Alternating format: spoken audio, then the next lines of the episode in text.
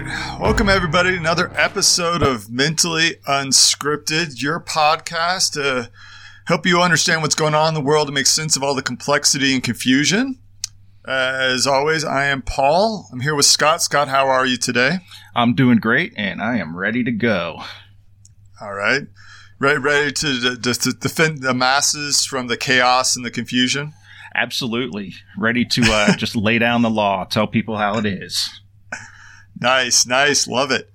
Well, guys, super excited about today's episode. The last couple of conversations have really been about different topics that we're seeing in the news. And today we're going to take a step back and go through one of a topic that we both love, what we call mental models, which is sort of the whole reason we're doing this podcast is to share ways of thinking that can help you make better decisions and just make more sense of the world. So we're going to talk about our favorite mental models. We're going to discuss our history with them and just have a really good conversation about that. But before we do that, listen, we're building the audience. So wherever you are listening to this, if it's on iTunes, if it's on Stitcher, if it's on Spotify, hit the like button, share some comments. Let us know what you think, what you're liking, what you think we're getting wrong. We'd love to hear from you, hear your thoughts. You can also do that at mentallyunscripted.com. That's the website we've set up. And I think also in the show notes, we've got our Twitter handles, which is another place you can reach out to us. So wherever you're at, go find us. Let us know your thoughts. So today, mental models, what they are, our favorite ones that we use on a regular basis. And let's get into it. So Scott, how do you define mental models? Mental models for me, it's simply just a framework that you can use to help you analyze the world around you, help you analyze your decision-making process, help you come to the best decisions, the most informed conclusions, and to just generally kind of help you make sense of the world. Pretty simply, I discovered them first on Farnam Street. I think it was a Tim Ferriss podcast I was listening to. Someone mentioned Farnam Street, and I went out there and started reading it, and I got fascinated with this idea of these frameworks that exist that draw from different areas of study, right? There's mental models. I know you're going to talk about a couple that come from physics. There's mental models that come from economics, from biology. And it's just these sort of lessons that you can pull from each of these areas to apply to other areas of your life to, like I said, help you come to better informed decisions. Yeah. No, I agree with that. The way I think about it is a model is it's a description that has inputs and processing and outputs. So at a very basic level, and a mental model is a way of applying that kind of thinking to what you see in the world to create better understanding. So just a very, very, very simple way of looking at it. And I found it interesting because when I came across mental models was So mental models, and we'll talk about several specific ones today. It's a broad term, right? So different people are going to use it slightly differently. Farnam Street was sort of my introduction as well. Although conceptually, a lot of these ideas, we had already studied them at some point in time. I mean, high school physics, high school economics, college science courses, or math. And other fields of study, we had picked these up, but I think what sort of dawned on me was shifting away from sort of a moral lens look at different topics of right and wrong, and moving into more of a lens of accurate. How accurate is your understanding of the phenomena that you're looking at? And so when I thought of mental models in that way, I thought, wow, these are really useful, right? So whether it's trying to model behavior between people, trying to model interactions in our economy or our environment. When I think about the model concept, it shifts my focus into trying to say, okay, what are those inputs? What is the processing that's happening, and what are the outputs? Is it perfect? No, not at all. There's a lot of ways in which we probably oversimplify our understanding of the world when we just try and shoehorn everything into a model. So I don't think that's the right way. And like everything else in life, there's a yin and a yang type of balance that is valuable to take when you're trying to use these concepts and these ideas. But I would say in general, it's been eye-opening. I know at least a couple of the models we're going to talk about later today on this cast really were eye-opening for me, which was kind of exciting. Did you have – I know you said you came through this through Farnam Street. Do you remember sort of an epiphany moment? Did you ever have that moment where all of a sudden something clicked and you just went, wow, that's really interesting? And I can't, I'm thinking about things differently now. And this is pretty cool. I think it was when I encountered my first mental model from physics, this idea of entropy. Like you, I think I had always been sort of applying them kind of behind the scenes, like it was some sort of a subroutine kind of operating, maybe in my subconscious that was applying them. But when I read about entropy, that was the first time that it really dawned on me that I could take a topic from physics and say, you know what, there are implications for this outside of physics in how I look at the world and how I reason. So that was the first time that it's like, there's just this bigger world than what I'm considering. Before then, like some things like opportunity cost. When I first learned about opportunity cost, I remember my professor in college actually talking about how, this is an economic concept that kind of relates to your entire life. Whether you're making a decision to spend $1,000 to go on vacation, right? The cost of doing that isn't $1,000. The cost of doing that is what you're giving up in spending that $1,000 to go on vacation.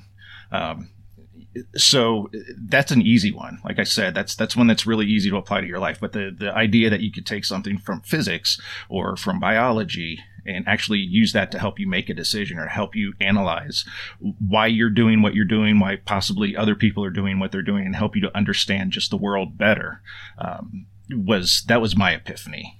And I think I kind of had a second smaller epiphany when I read The Righteous Mind by Jonathan Haidt, which you had recommended, which we've talked about before, where, to boil it down, he says, kind of your moral reasoning or your reasoning, it kind of occurs in two phases, right?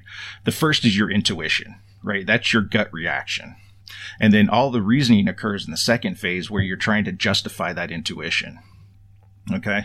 And when I kind of understood that, I realized that the mental model doesn't come in the first part. It comes in the second part.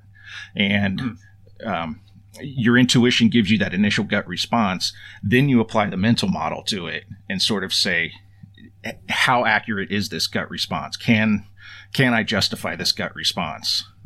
Sometimes that creates a bit of cognitive dissonance, because the mental model's saying, your intuition is saying X, the mental model's saying Y. And so then you have to try to resolve those. And, sometimes, like you said, we can't just boil everything down to these mental models. Sometimes you just stick with your intuition, even though the model maybe says different. Because remember, one model we're not going to talk about today, but we brought it up before, is the map is not the territory, right? The model is just a model of the real world. So sometimes your intuition has to trump that, because there could be something you're not taking into account. But in other situations, like I've definitely changed. I've sort of learned how to force myself to overcome that cognitive dissonance based on the mental model. And I think that's been really valuable. So that's maybe kind of a sub epiphany, possibly. Yeah. That's helped me approach the world. How about you? Yeah. I mean, what was your epiphany? Yeah. So, those are great, because it makes me think about all the times I started to see things differently. One of them was way well before, I actually came across the term of mental model, and it was reading Thomas Sowell's work and talking about second-order consequences, and I think it's in applied economics. And it's such an easy idea, but he has a story, and I think it's maybe even the prologue of the book, where he talks about being in a classroom where the professor asked all the students to answer a question. So he put some kind of challenge before them, And so, well, how would you solve it as an economist? And, you know, students said, well, I would do these things. And they said, and then? And the student kind of paused. Oh, well, then he's, well, then what happens? And then he did that 6 times, right? Or 7 times, whatever the number is, whatever the case. And it really got the gears churning on what does happen? What are the second order impacts, as we call them, which is a great model. It really did make me start to contemplate what is in front of my, you know, visually what's in front of me, what's on my frontal lobe, if you will, that I'm actually contemplating today versus what's down the path. And so that was kind of, and that was years ago, and I know that's a model I was going to bring up today. The one of the other epiphanies that came about was actually exactly what you just described, which was about sort of this idea of my intuition versus my logic, right? So this rational mind justifying what my emotion says. That was when I was reading that Haidt, that really when I thought about that as a description for the way in which I'm going through these processes, it really took out the desire to be arguing with people in the same way.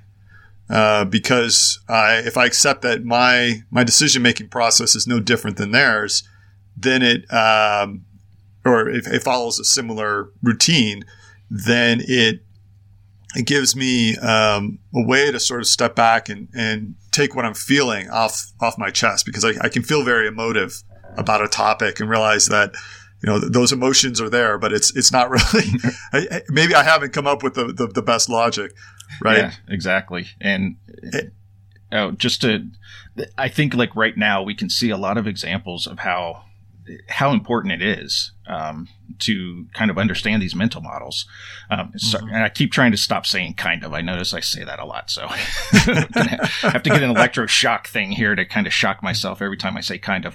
But I saw those on Amazon. We can order some from right. The Evil Empire. So we're seeing a time now where a lot of people are reacting with intuition, and then they don't seem to be progressing to that reason stage. When, you know, like recently the partial canceling of Dr. Seuss or, you know, Mr. Potato Head becoming gender neutral, right? These are things that intuitively I think a lot of people say, yeah, this is great, right? We're making the world better, but then they don't really go into that reasoning step saying, okay, well, I mean, okay, is this really necessary? What is the long-term impact of this? Or if they do go into that reasoning stage, and this is where mental models are very important for you as you're listening to people talk about this, you can start to see all their biases that are coming in to justify that reasoning. So, you know, I think this is really an important topic right now. And I think this is good no matter which side of the aisle you fall on, no matter what color you claim to be, red, blue, yellow, you know, being able to apply this and being able to kind of see maybe how the reasoning is going, and also being able to identify when you're talking to someone who is not going to be swayed by logic is hugely beneficial. So I'm glad that we decided to come up, or when you came up with this topic, I'm glad we decided to do this. It was really enlightening for me. Yeah. Well, you know, I did want to share one last sort of, I'm not sure it's an epiphany, but it was kind of one of those enlightening moments. Maybe that is an epiphany. But I was reading a article, and I think it was in a mathematics magazine of some kind. I want to say Quantum or Quanta, but I'm sure I'm getting the name wrong. Came across it on Twitter. If you use Twitter as an information network, it can be absolutely amazing. If you use it to just fuel the hatred on politics, it's a complete waste of time. But I have found it to be amazingly useful. It's how I came across Farnam Street and mental models. So of course I'm very, very pro Twitter from that perspective. But the article was describing expert predictions and how they compare to group predictions of non-expert polymaths. And the article included that experts aren't able to predict better, and oftentimes are not as accurate as the polymaths. And the polymaths that they're obviously bringing, they're not just bringing the layperson that has no idea at all about anything. They're bringing people that are sophisticated in other domains, but actually are able to think in mental models. Because that's what you find when you talk to a lot of polymaths. They have expertise in sufficient expertise or understanding in these different areas, and they're able to take that knowledge and bring it together to have a new viewpoint on a topic. And it really did dawn on me the value of having some person, because as you talked about, you have your biases that start to play into your decision-making process.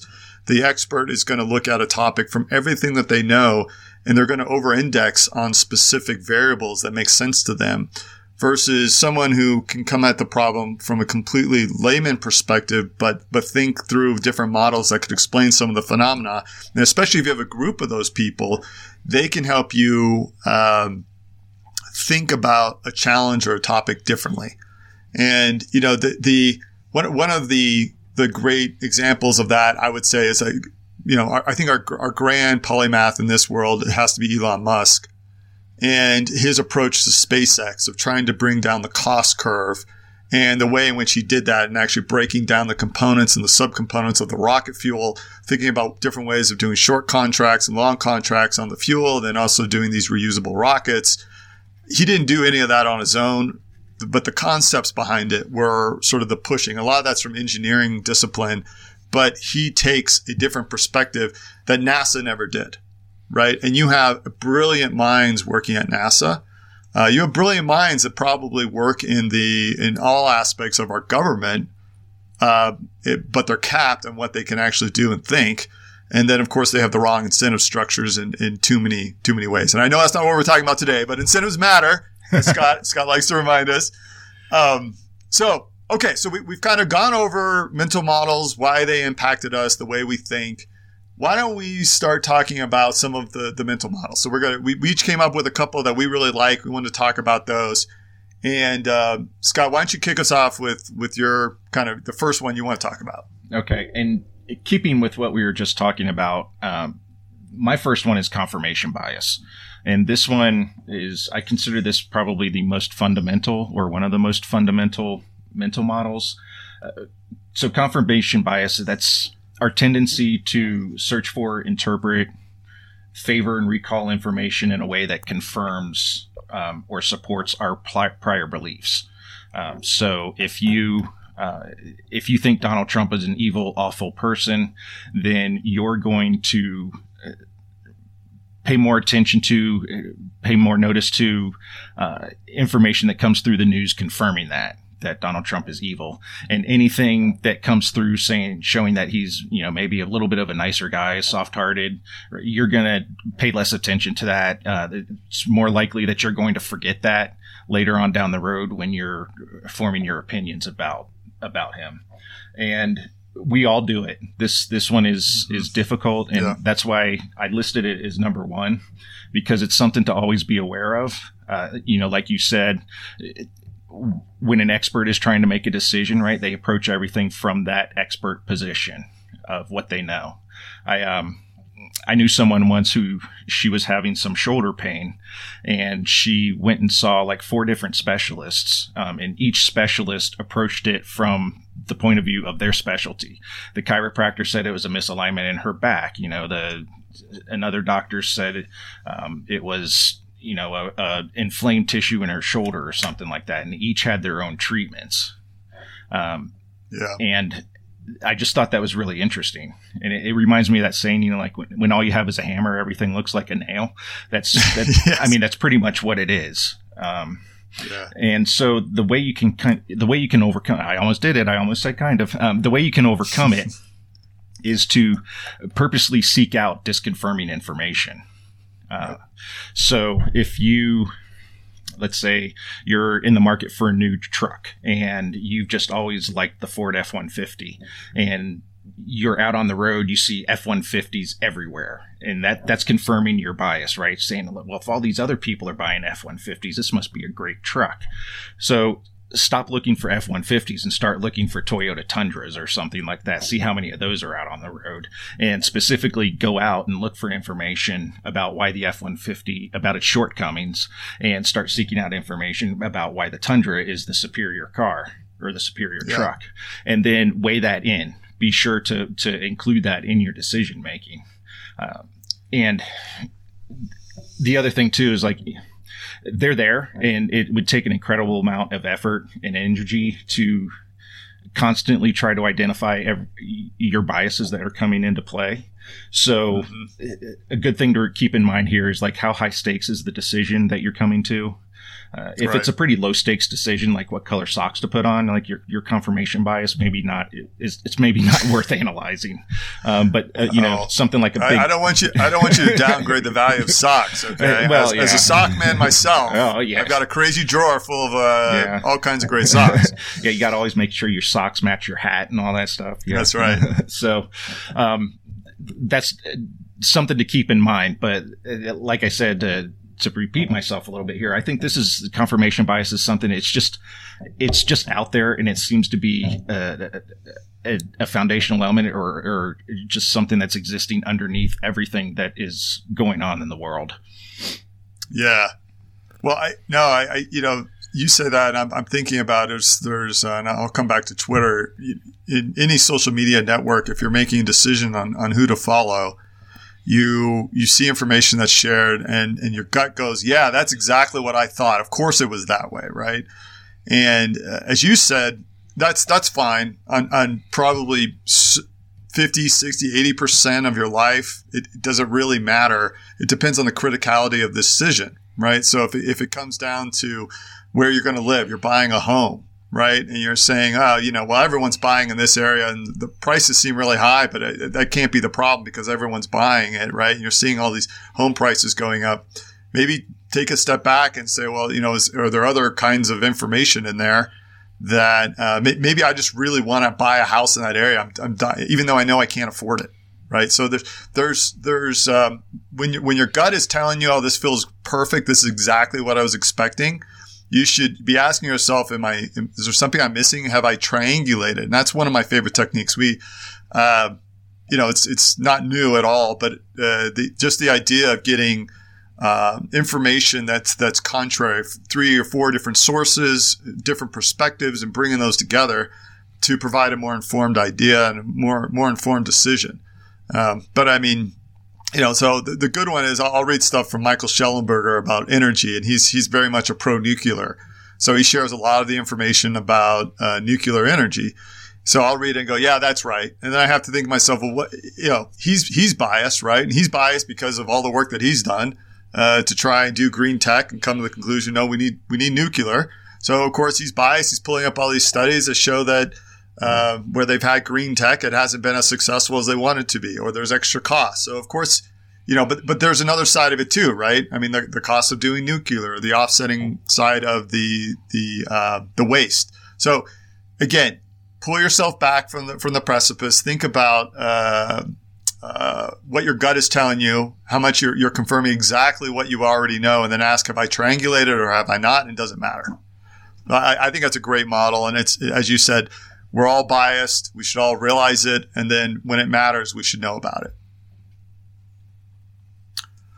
So do you want to go into your next model? We can go ahead and move on here. So my second one is called the fundamental attribution error. And this is another one that I consider kind of, almost did it again. Caught myself, didn't say it. Another foundational model. So similar to confirmation bias, this is one that we do all the time without thinking, or frequently without thinking about it. So fundamental attribution error, sometimes people call it correspondence bias or the attribution effect. This is our tendency to underemphasize situational explanations for another person's behavior, while overemphasizing dispositional or personality-based explanations for their behavior. To put it into English, when we're judging someone else's actions, we tend to judge it based off of what we perceive to be their personality. Then when we judge our actions, we judge them based off the situation. So, for example, if you're driving to work in the morning and someone runs a stop sign and causes you to spill your coffee because you have to slam on the brakes, you instantly assume that person's incompetent, stupid, they shouldn't be driving. Flip it around, right? You run a stop sign and you cause someone else to have to slam on their brakes, you don't view it as you being incompetent. It's maybe because you're running late for work, because the alarm didn't go off, you know, the dog puked on the floor or something like that. You're judging yourself based on the situation. One personal experience I had with this was when I was working with the government doing affirmative action. There were people in the office who believed that all hiring managers in all companies were racist. You know, so whenever we were reviewing a company and we saw indicators of discrimination, they didn't want to look at it. Well, what's the situation? Why is it possibly that one group is being favored over another? Their instant reaction was just, no, these people, they're racist. They just don't like this particular race and they don't want to hire them. And the problem with that, though, is like you have to show these folks a lot of evidence to overcome that. Mm-hmm. So you're already starting off from a biased position when you engage in the fundamental attribution error. So the way you overcome it is to just, again, take a step back and look at it reasonably. Say, now, if the situation were reversed, how would I think about it? So again, you know, the running the stop sign thing, like I said, if I were the one running that stop sign, what would I think of myself? What would be the possible explanations? And you can kind of draw Hanlon's razor into this too, right? Don't attribute to malice what can be explained by incompetence. So if you don't have any evidence that that person running the stop sign is just a stupid jerk who, you know, wants to cause problems, then don't start there as the default. Start there as, well, maybe there was something else going on that I'm not aware of that caused them to make a mistake. And when you do that, it you have more empathy. I think it brings more empathy out for other people when you do that. So that's why I think this one's really important. And like I said, it we all do it. It's just one of those things that's kind of always sort of running in the background. But when we can catch ourselves doing it and correcting it, then I think it improves our interactions with other people.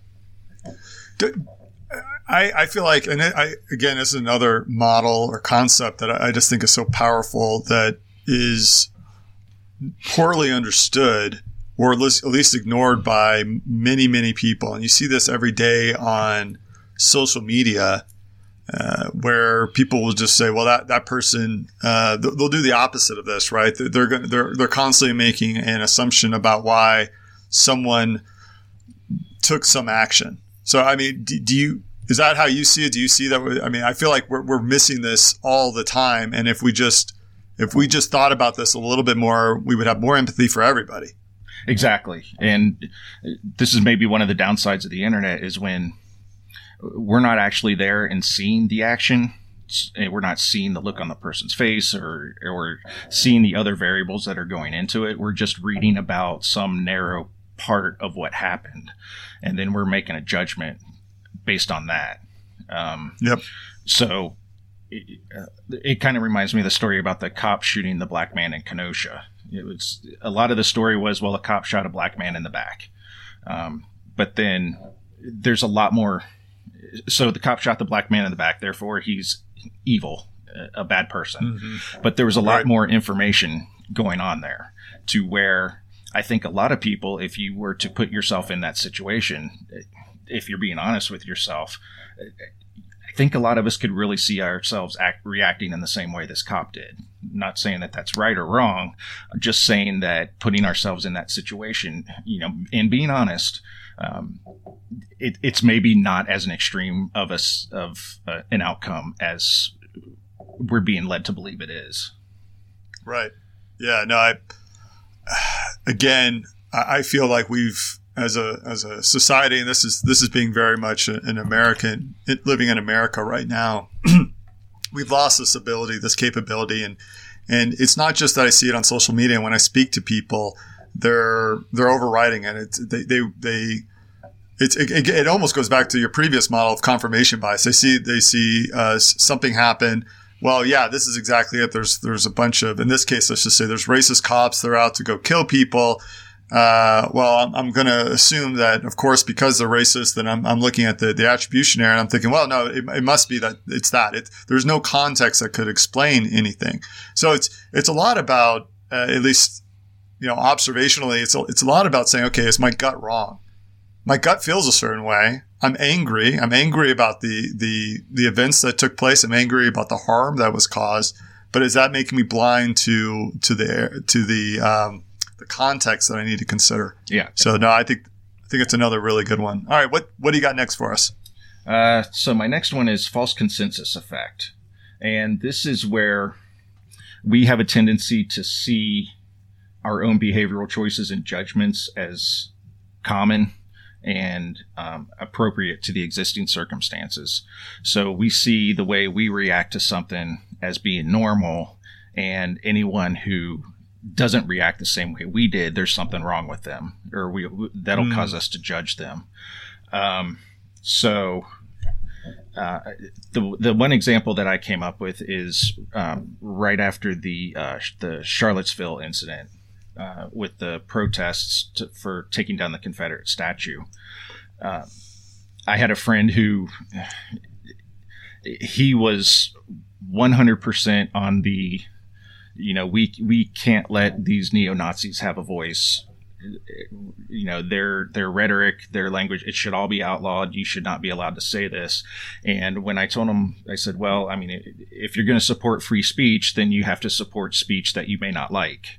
And he just, I remember the look on his face was like, I mean, how can you even think this? And I'm sure the look on my face, looking back at him, is probably equally the same. Like, I mean, how can you say what you're saying, right? How can you say that you want to circumscribe free speech in any way? So I don't know if that really explains it well, but the idea is like you're taking everyone else and assuming that they're exactly like you, and when they're not, you don't understand it, and that could cause you to judge them harshly. So similar to the fundamental attribution error, you have to take a step back and say, now what's the situation here? What are all the possible explanations? Why could somebody for some reason think differently from me? And remember that we're all our own people. We've all come from different backgrounds, different educations, different families with different political opinions, different social opinions. And that can lead us all to come to very valid but yet different conclusions. So in those instances, this is where dialogue becomes important. That's when you talk to people, say, well, I believe that free speech means free speech for everyone, even if it's speech you don't like. Why is it that you believe that we should circumscribe certain speech? Who's going to make the decision on what needs to be circumscribed, that sort of thing. And then you come to maybe not an agreement, but to an understanding that there's different points of view out there in the world. Do you think that this explains one of the challenges we have? Like, example is you're on a phone call with a couple of friends and everyone assumes that everyone is dying to get the vaccine for COVID-19. And then they're shocked when they find out that maybe you don't. And I'm not saying you, Scott, but I mean, I've been on these calls, right? People will tell me, Stefan, you're a smart, rational guy. I don't understand why you aren't lining up. You have to be one of the smart guys that realizes that everyone needs to get a vaccine, and they're shocked, honestly, when I just raise questions, and it's been that way through all of COVID. Do you think this helps explain some of that? Oh, definitely. And I would imagine they're probably looking at themselves as being smart, rational people, and they're coming to the conclusion that you need to get the vaccine. And we thought Paul was smart and rational, but he's coming to a different conclusion. So maybe he's not as smart and rational as we thought he was. Right. And that's the problem with it. When two smart and rational people can look at the same facts and still come to different conclusions. And this is where confirmation bias may come into play. One person's smart, rational, hears about the vaccine, and their bias leans towards COVID is incredibly dangerous. We need to get the vaccine. Whereas your bias may lean towards, this is a new untested vaccine. The fatality rate on COVID is, what the latest numbers were, like less than 0.1%. Maybe we don't really need to be taking this risk with this new vaccine for a disease or a virus that isn't as deadly as that's being portrayed to be. Well, and I feel like this model also explains to me when I'm in conversations with people, their sort of justification or assumption around meta-narratives. And so one of those I would say is that the only way for us to deal with climate change is to put solar and wind everywhere, and that's going to fix the problem. Or that the way in which we see race problems in America today can only be addressed through anti-racism. And so recently I was talking with a friend on Signal, and I mentioned my frustration with people accepting some of these narratives without actually going into the depths of them. And he was, I think, taken back because he assumed, yes, of course, in this case, we were talking about police homicides of unarmed black or people of color. And I said, well, I looked at the data. The data tells me a different story. He said, well, what are you talking about? Of course the cops are racist, of course. And he was surprised that I wouldn't agree with that. That maybe I had a different perspective on some of the challenges that we have. So I feel like this consensus is really politically aligned today. It's not just Midwest or regional. It's very much what is your political position, and then you sort of see this consensus. Well, everyone must understand this because it's just factual, even though it you ask the people to present the data and the facts, and they can't do it. Right. Sort of this idea that we care about everyone, so we're correct, and we don't understand how you can not care about people by not thinking the same way we do. Yeah, absolutely. All right, these are great. What do you got next for us? So the next one's this is my current favorite one. This is Illusion of Control, and I think it's my favorite one right now because I see a lot of this with the response to COVID. So the illusion of control is pretty simply the feeling that we need to take action in order, whenever some adverse situation comes about, we need to take action to try to correct it, even if that action actually makes the situation worse. So one example is doctors. If you go to the doctor with some sort of a pain, some sort of a problem, oftentimes the doctor, even if they don't know what it is, rather than saying, you know what, let's give it a week and see what happens, they'll try to prescribe some sort of intervention. And sometimes this ends up leading to just the doctor causing more problems than what you initially went in with, depending on what the intervention is. And with COVID, I think we saw this. We got this new virus. We don't really know what it is. So rather than sit back and maybe try to gather more information, maybe kind of see how the virus is acting, we jumped right into lockdowns and stay-at-home orders and discussions about masks and closing the borders.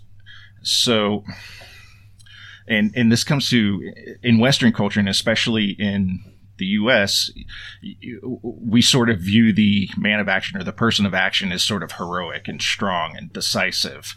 And so the idea of like, well, maybe what I did made it worse, but at least I did something, right? We place a lot of emphasis on that when the reality is sometimes just kind of sitting back and waiting to gather more information will help you come to a better plan or strategy to overcome the situation.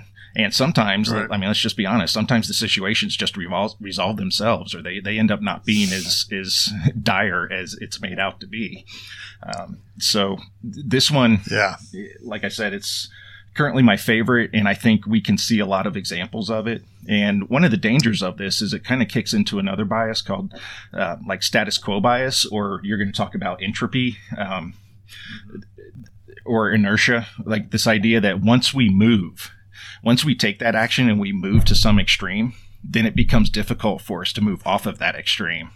So once we implement the lockdowns, then even though there's evidence that the lockdowns really aren't having an effect, people are afraid to move away from the lockdowns, especially politicians, because they're afraid that if I lift the lockdown order and then people die, I'm going to get blamed for it. So, so this illusion of control, it I kind of see, like with this COVID situation, it seems like it's backed us into a corner that we painted ourselves into a corner that we don't know how to get out of. Yeah. Until the politicians, like, you know, the folks like Abbott down in Texas, and I think with Mississippi, just have finally said enough is enough. And we're going to need more politicians like that to step up and say, you know what, we're done, right? We don't care, you know, how many footprints we get in the paint on the floor. We're done. We're out of this corner. Yeah. No, the illusion of control. I'm going to share an example. You can tell me if you think this is on point, but you know, my consulting days, I would be in rooms, and it, you know, beginning of the year, January, February was always planning time, and they were looking at all the projects that they wanted to deploy over the year. And, you know, they would start looking for problems that they wanted to solve, and they would get to certain problems, and you'd kind of ask yourself, like, what are you actually getting out of trying to control this issue? Yes. I mean, you can invest massive amounts of resources into trying to change and get a different outcome here, but you're not going to really maximize much of anything. And like controlling this, you're not really getting much value out of it. So, I mean, I oftentimes would say, you know, the suboptimal system is the most optimal you're going to find. So I'm not sure if that, you know, relates at all to the illusion of control, this idea that we've got to control it. Yeah, it definitely sounds like it. Like I said, I'm, you know, the CEO who sits on his hands and does nothing and says, like you just said, well, the situation's suboptimal, but the cost benefit analysis says like making the situation optimal is going to cost a ton of money or a ton of time and resources, and we're really not going to get a lot out of it, is not going to be looked at as a strong, decisive leader. So, right. Yeah. There's other costs to it, which actually have very little with the outcome that you're trying to control. Exactly. Right? And, you know, and this isn't to say that you should always sit back and not do anything. This is where, you know, you have to look the situation through. But if you don't have a lot of data, and the situation or the outcome is low stakes, you know, obviously you might want to lay back. If, you know, you have a ton of data and the situation is high stakes, then maybe you do start to take some actions.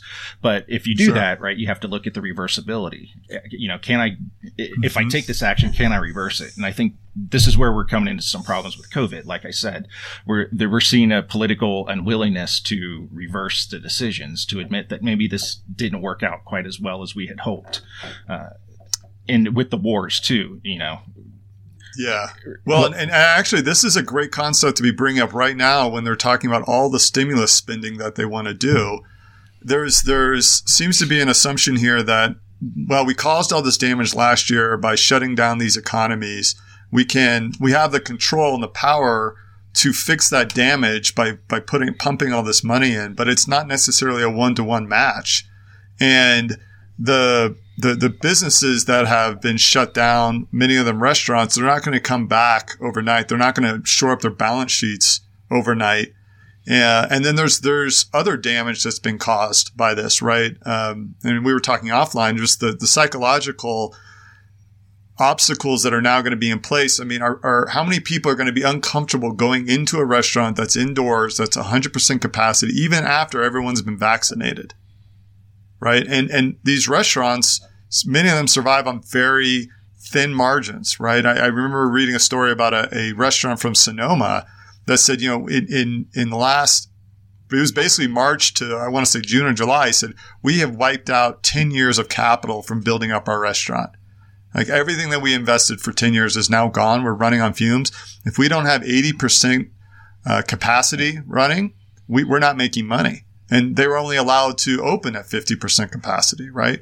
So there is an illusion of control that we can change this, and we have the power to do it. And so when we're thinking about all the stimulus money going on, and I'm not even making an argument for or against stimulus, I'm more just noting the point that you think that there's this idea of control of what you actually can change, and you can flip these switches, and that's just in many cases not the case. Exactly.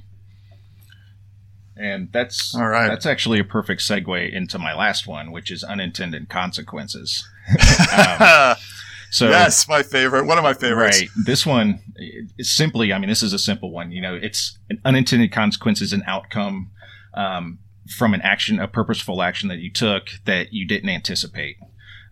So talking about what you were saying, like the unintended consequences of the lockdowns are an increase in deaths of despair, suicides, overdoses, alcoholism, spousal abuse, child abuse. Then you also have all the unintended consequences of putting businesses out of business. I mean, some people would argue those were intended consequences. Let's not going to go there. Let's just say this wasn't the intent. This is true. So in this, I mean, you really have to look at this. And this is, you're going to talk about second order thinking. This is where second order thinking really kicks in, right? It's my purpose for doing this is X, but I need to also consider Y and Z. That might happen. Right. And just because it's unintended doesn't mean you can't you can't look and use reason to anticipate the unintended consequences. It's just it's just that you don't intend for them to come out. So just a little hard looking, taking a hard look at something and saying, okay, this could be the impact. So do we really want to do this? And they don't always have to be negative. Sometimes they're positive. Right. And, but one of the ones I think a lot of people are looking at is like, well, there was a reduction in emissions last year because of less people being on the road. And so you could argue, well, that's an unintended consequence of the shutdowns. That was a positive if you're really concerned with CO2. And they can cut both ways. I would argue on balance, many times it's negative consequences because the people that are promoting a position are biased towards it being achieved or implemented. So they minimize the negative ones if they even think about them at all. And the good example, I think, right now is the discussion around the minimum wage being raised. Exactly. In this country, where the analysis is already, in fact, in this case, they've actually have looked at at least some of the consequences. And they've noted that many people will see an increase in their wages, and others will see their jobs lost, or will have job loss going on for an extended period of time because companies can't afford the $15 an hour if they're in certain geographies. And then there's another side of that argument as well that says, well, yeah, but the people that have these jobs, they need more money, they can't support a family. So it's a complex issue. However, you can already see that many people that are pro $15 an hour they minimize any of the negative consequences. It's just, again, it's the cost of doing business. And so, this is a very valuable one. And to me, it aligns very much with what Thomas Sowell, the example I gave from his book earlier in the conversation about, asking yourself, well, what happens then? And what happens then? And then it's kind of the Six Sigma approach of why. Ask the five whys until you understand the root cause, right? Exactly. And one of the things to remember here, too, is how temporal the unintended consequence is to the purposeful action makes a huge difference. If you take the action this year, but you don't see the unintended consequence until next year, there's going to be a lot of argument over, well, did that unintended consequence actually come from that purposeful action?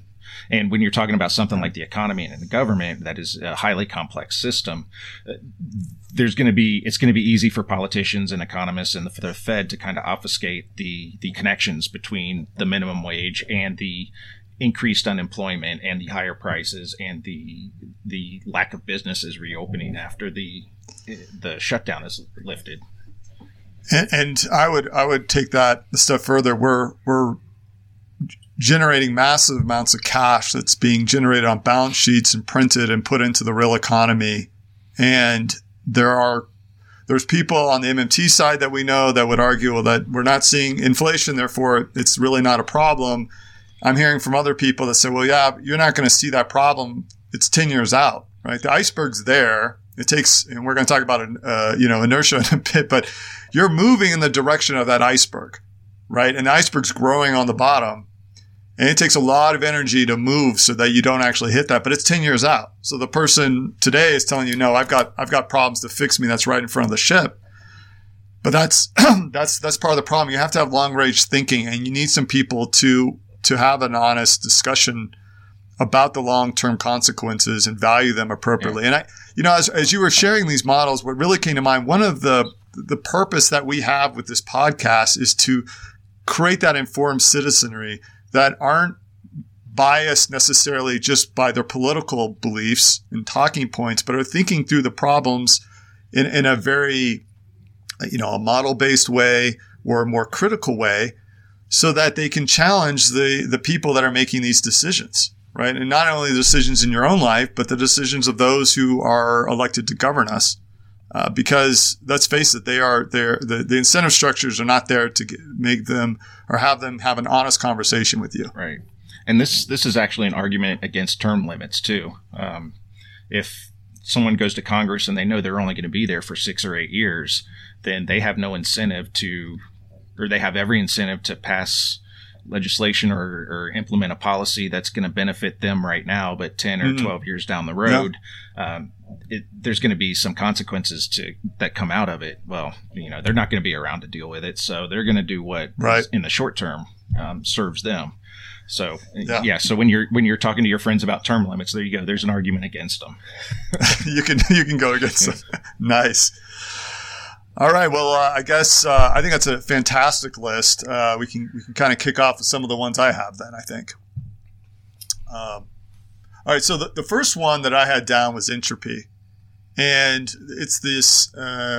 It's a term or a concept that comes from physics, but it's a measure of the chaos or randomness in a system, and I found this concept so fascinating because I know that I learned it in high school, and I took a couple of classes in high school, and I took a few in college of physics, and I never did a great job, but I thought the concepts were really interesting. But once I rediscovered this idea of entropy going through a book on business and data science, where they were using it as a way to describe a model, an environment. In this case, they were looking at poisonous mushrooms and trying to understand if they could identify certain species that would actually be poisonous. And entropy was at 100, and each of these mushrooms, if they could identify the ones that could actually reduce the entropy, they could create a model to identify the ones that were most likely to cause you to be poisoned or not.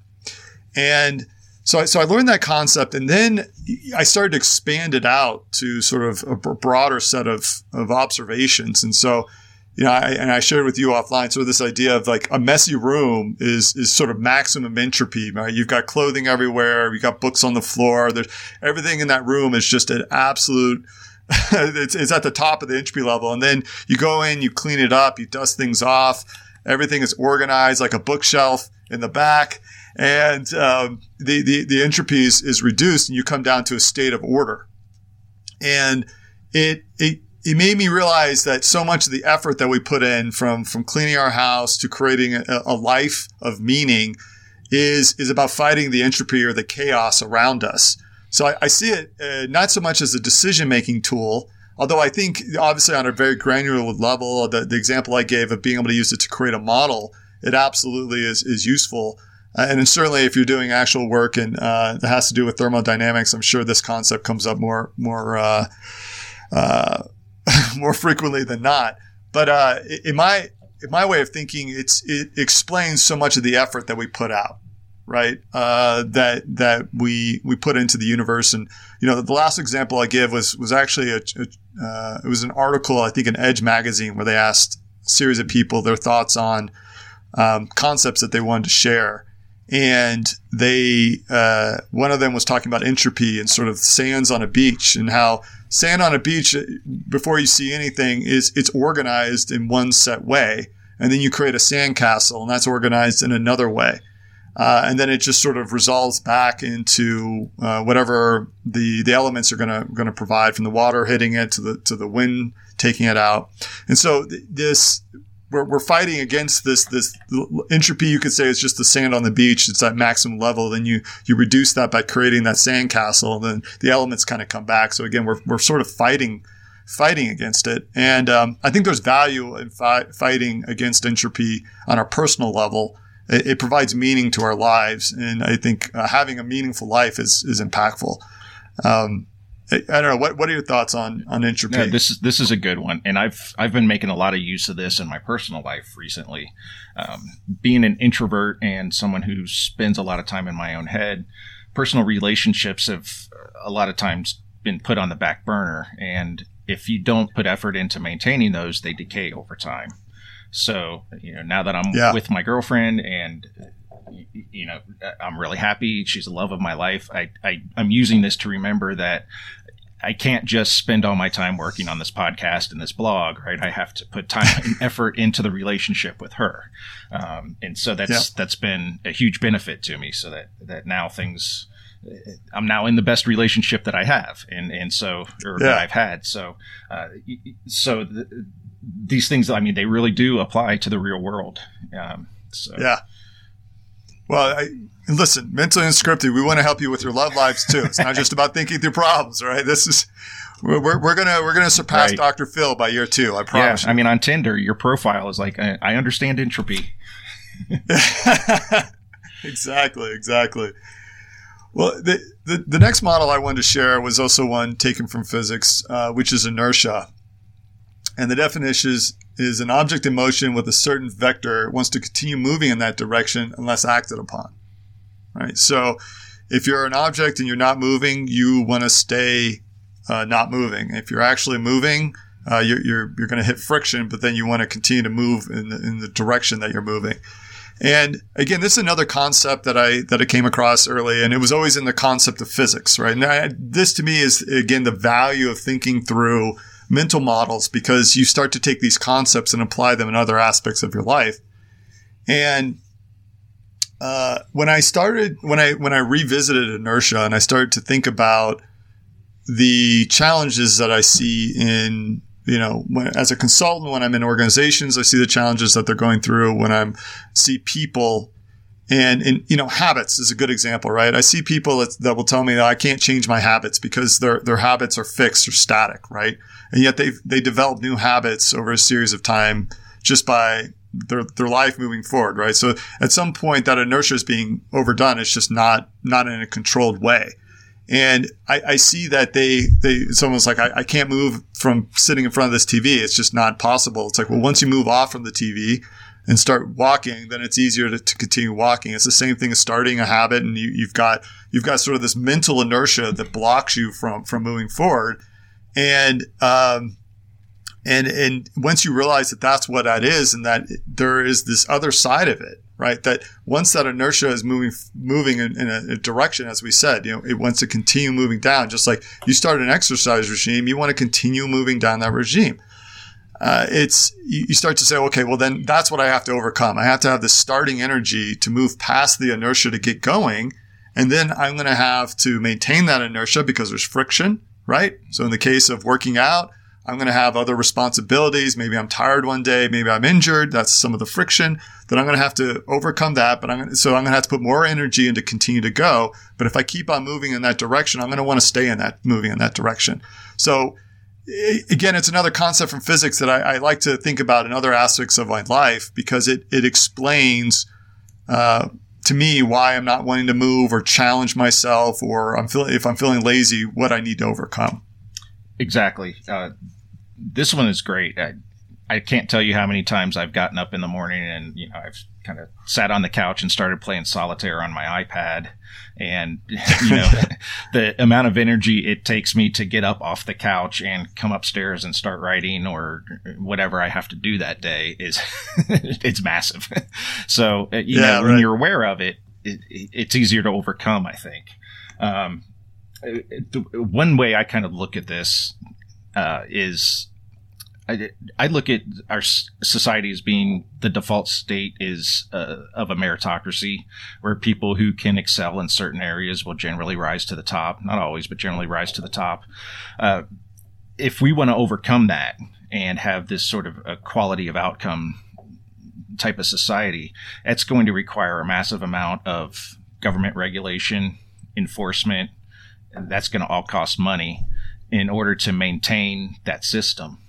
So when we talk about this idea of equality of opportunity versus equality of outcome, if you're favoring equality of outcome, then you consider how much effort is going to have to go into that.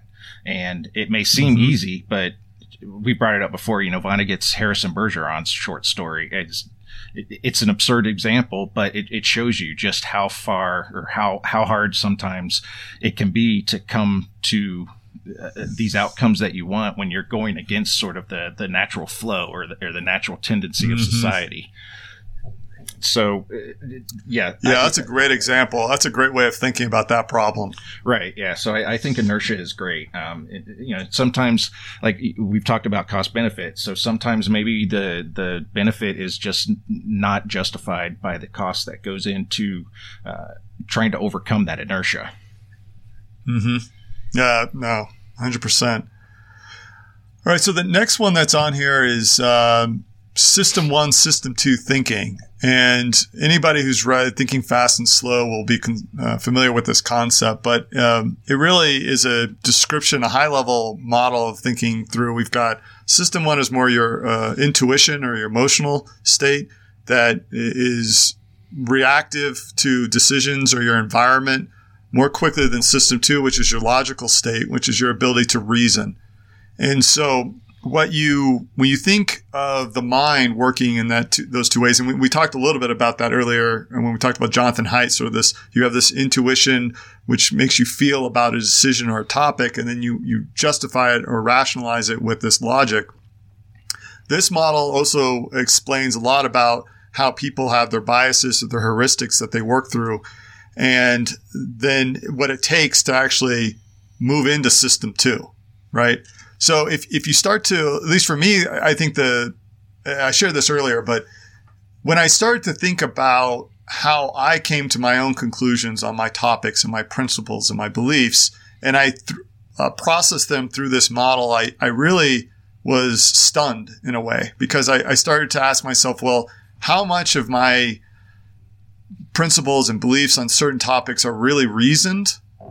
Or have I just come up with a bunch of justifications that make sense to me?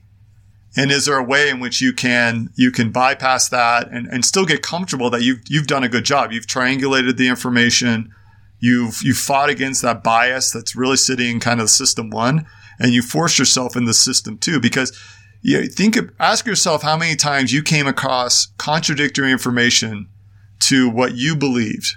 And I'll just, again, we're using some of these topics, but let's just say you come across information that says we actually can cut down on climate change with solar panels, and here's a study, and it's well constructed. It's the model is well done. It's been reviewed by people that you respect, and does it really change your opinion?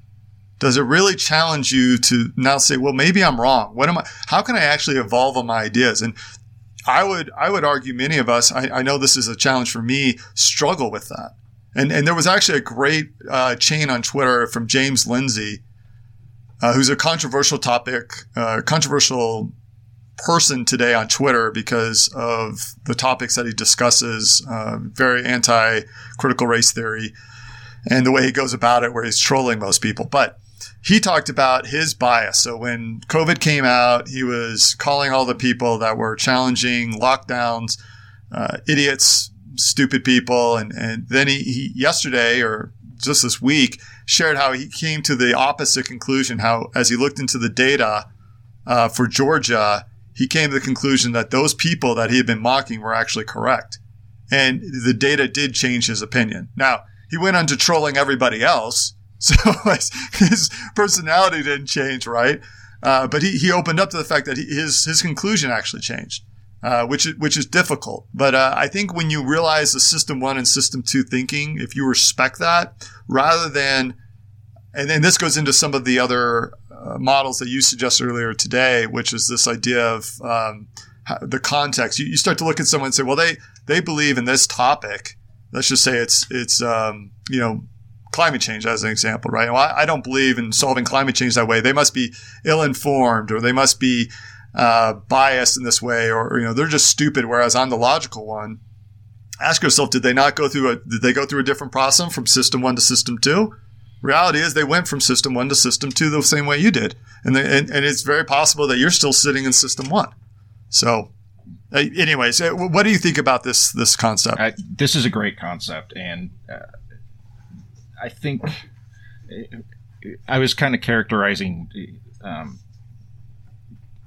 some of my mental models is sort of foundational, but this is maybe the one concept that underpins all of this, is this idea of you apply your mental models to your intuitive response in order to try to come up with a conclusion of whether your intuitive response is correct or not.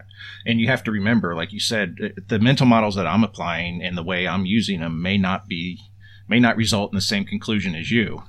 And this is one reason why we have differences of opinions. And I think as long as we're both honestly applying those models, then our differences, each of our opinions is justified. And that's a situation where we may just have to agree to disagree. And it really illustrates that in a lot of these instances, there is no correct answer. There's just opinions based on how we look at the world.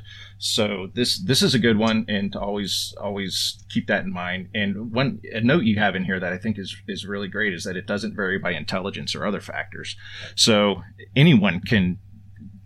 everyone out there should be trying to get themselves into system 2, especially when you have a high stakes decision or it's a high stakes situation, because you want that backstop. You want that sort of confirmation that your intuition is correct.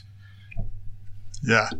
Well, honestly, and I'm glad you brought that up. I have been, and I tweeted about this earlier this week, this sort of disappointment with your intellectual heroes falling into what appears to be system 1 thinking when it. Exactly what you just said, right? That everyone follows this model. It doesn't matter if you're Elon Musk. Now, unless you actually have a bypass of the emotional brain, right? So you're born that way. Your system is designed to be less emotive and more rational. Certainly, there's a spectrum there, right? But in general, the people that we're looking at, they follow this model, and regardless of the intelligence. And so the last 4 years, we've seen this play out in very bizarre ways, where kind of Trump being a sort of a target, if you will, for both people that were politically aligned one way or the other, and then coming at this and sort of saying, are we talking about things from a system 1 perspective or system 2? Right? Have we got to the point we're talking about the model about how his engagement and perhaps his trolling and other ways of leadership is detrimental to the country versus the policy side of it? And I use that because I'm thinking specifically of someone like a Sam Harris who I've enjoyed reading. I enjoy his perspective. I still do. And he makes a very compelling case why Trump is so dangerous. And I have to wonder, though, how much of this is rationalizing his distaste for this person because his entire body of work has been on moral rationality, right? The moral landscape and his concept and views on morality. And he sees someone that's completely immoral. He sees the current president, Biden, being more moral, right? He doesn't have to be a moral person, but it's relative to it. So he sees this as less of a problem. So then you bring in this the weight of his ability to articulate his views, and you're asking yourself, is that even the right lens? Did you reach the right conclusion? And how much of that is just based on your true distaste for this man? And that's, again, that's not even necessarily that he's wrong. He could be right. His reasoning at the end of the day may actually be correct, but I've seen that several times in the last couple of years, where particularly around Trump, and I bring that up not because I want to talk about Trump all the time, but that seems to be a sort of a magnet for this kind of concept. It brings this out in people in a way that other topics, I'm not sure, do. Right. As you were talking, something kind of occurred to me. I did it again, kind of. Okay. As you were talking, something occurred to me. you can have different levels of sophistication in your system too. So yep. Trump says that he wants to pull out of Afghanistan, and you do not like Trump. So your intuition is like, this is a bad idea. And then you justify it by saying, well, if Trump wants to do it, it must be bad. Therefore, I'm against it. That's a pretty unsophisticated, at least I would view it as this pretty unsophisticated model that you're applying in System 2, because you're basing that decision on nothing more than how well you like the person who's delivering the message. Right. So not only do you want to get into System 2, and maybe we could, maybe this is kind of, this is one of the reasons why we're doing this podcast, is to help people make their System 2 thinking more sophisticated. So you move beyond those simple models that really aren't based on a lot of, aren't very meaty, and moving into, this is a good idea, even though it's Trump and I don't like him. This is a good idea because it has wasted a ton of money. We're getting nothing out of it. Or it's a bad idea because when we leave, we're just opening the people of Afghanistan up to tyranny and terrible lives. So you definitely want to move beyond just those simple rationales for your intuitions. Absolutely. The next one I have here is second-order thinking. We already talked about that, so I don't want to spend too much time on it. But it's the unintended consequences. They're cousins or similar ideas depending on the day. But it's really, again, asking that question. You can use Six Sigma and ask the 5 or 6 or 7 whys to try and understand if I make a decision and it's critical, right? As you point, the criticality of a decision, reversibility of the decision is. It really depends on how much emphasis you need to put on understanding the consequences. Putting on a shirt is different than buying a house, right? So second-order thinking, I mentioned this. I came across it with Thomas Sowell, and I see that every day. And it kind of is going to probably apply to the next topic I have, which is opportunity costs. But I feel like every day when someone tells me, I just want to do X, or I just want to do Y, I just want to do Z, we're just going to fix this problem. You know, you ask them, well, what's the second order impacts? They can never describe them. And that's always a sign that I'm scared. Exactly. Right. Exactly. That they're not putting in the effort to understand what their decisions, which in these cases are very significant and difficult to reverse. They're not putting in the time to understand what that looks like. Exactly. Unintended consequences. When I look at sort of second order thinking, unintended consequences I view as sort of as a subcomponent of second order thinking, but it's a great example. One thing to keep in mind too is we're not just talking second order thinking. I think of it as second order, third order, up to nth order thinking. So yes, sure. What are the consequences of your action, right? The direct consequences of your action, but then what are the consequences of our response to those consequences? And then what are the consequences of our response to those consequences? So you can keep going down the chain. So you go into the doctor with an issue. You've got high cholesterol. Doctor prescribes a statin. So then you end up with side effects from the statins, maybe sexual performance issues or something. So then you get put on another medication. Well, then you have side effects from that medication. So then the doctor puts you on another medication. So, right. So there's layers to it. And at some point you have to say, okay, this is crazy. And right. And this is the difficulty of accountability, especially in a complex system like, again, economics and the government, is we could be experiencing an impact to something today that was caused 3 links down the chain by a policy that was put into place 10 or 15 years ago. So how do we have to be able to trace that causal relationship back. And in a complex system, I mean, it's almost impossible. And there can be a lot of finger pointing. So rather than going back and fixing the root cause of the problem, we're left with nothing but trying to treat the symptom or living with it. Yeah. Yeah, absolutely. No, it's a simple concept. Just ask why, what happens, and go down that chain when you're making big decisions. So the last one I have here is opportunity costs, which comes from the field of economics. And definition I have here is doing one thing means not being able to do another, right? That you can't do two things. They're incompatible to be able to do at the same time. And, you know, the story that I want to share with this, I learned the concept in high school with my economics courses. And then it just really was highlighted to me during the invasion of Iraq and Afghanistan after 9/11. And it was a couple years in. I was against the war from the very beginning. Mostly, my reasoning was that the intelligence seemed flawed, just at a very high level.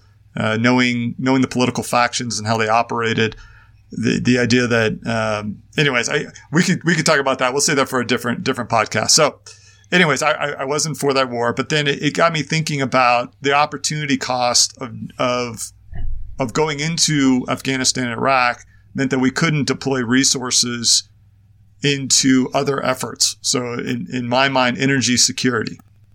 So I still recall to this day watching George Bush stand in front of Congress and declare that they were going to, and ask for the vote to be able to go into, to go to war with Iraq. And everyone was lined up. After 9/11, the entire country was ready for a response. And so you kind of going back to one of our models of sort of defaulting to action. And if he had said, listen, we're not going to go into Iraq. We are going to invest the same money, trillions of dollars, into building the next gen energy that's going to give us full energy independence. We're going to be able to never have to take oil at all, which will depress the demand globally because we're such a large consumer. And where we would be today, right? So this is early 2000s. Imagine where we could be today 20 years later if we had done that. And you know, I think about the same thing with Obama when the Great Recession hit. And they move forward with the ACA Act or Obamacare.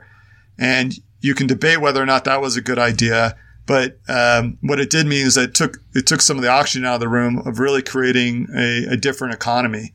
And there was an opportunity there for a while to redeploy the economy. And you could talk about reinvesting in innovation, building up fundamental research, which has been declining for a period. So every time we make these decisions, and the next one's going to come up is going to be on the Green New Deal. And what you're going to hear about is about $3 to $4 trillion in infrastructure spending, some of which I think is going to be fantastic if they actually get it done, which would be around roads and bridges. But you're going to hear a lot about we need to invest trillions and trillions of dollars in solar panels and in wind. Maybe we do.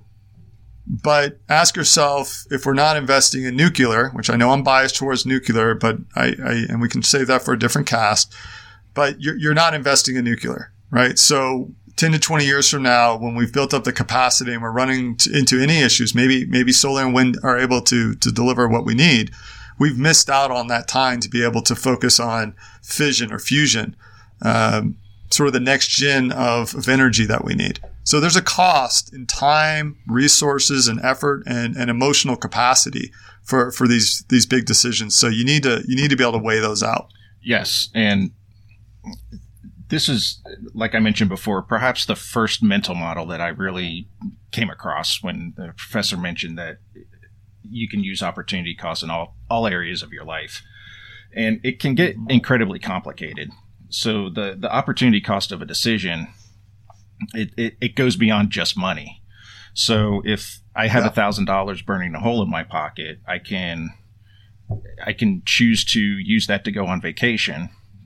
So that's $1,000 that some people may look as going down the drain, but there's benefits to that too. Like maybe I'm burned out from work, or maybe that vacation will help you overcome some entropy. So I'm burned out from work. I need to reconnect with my family or spend some time with my family to help strengthen that relationship.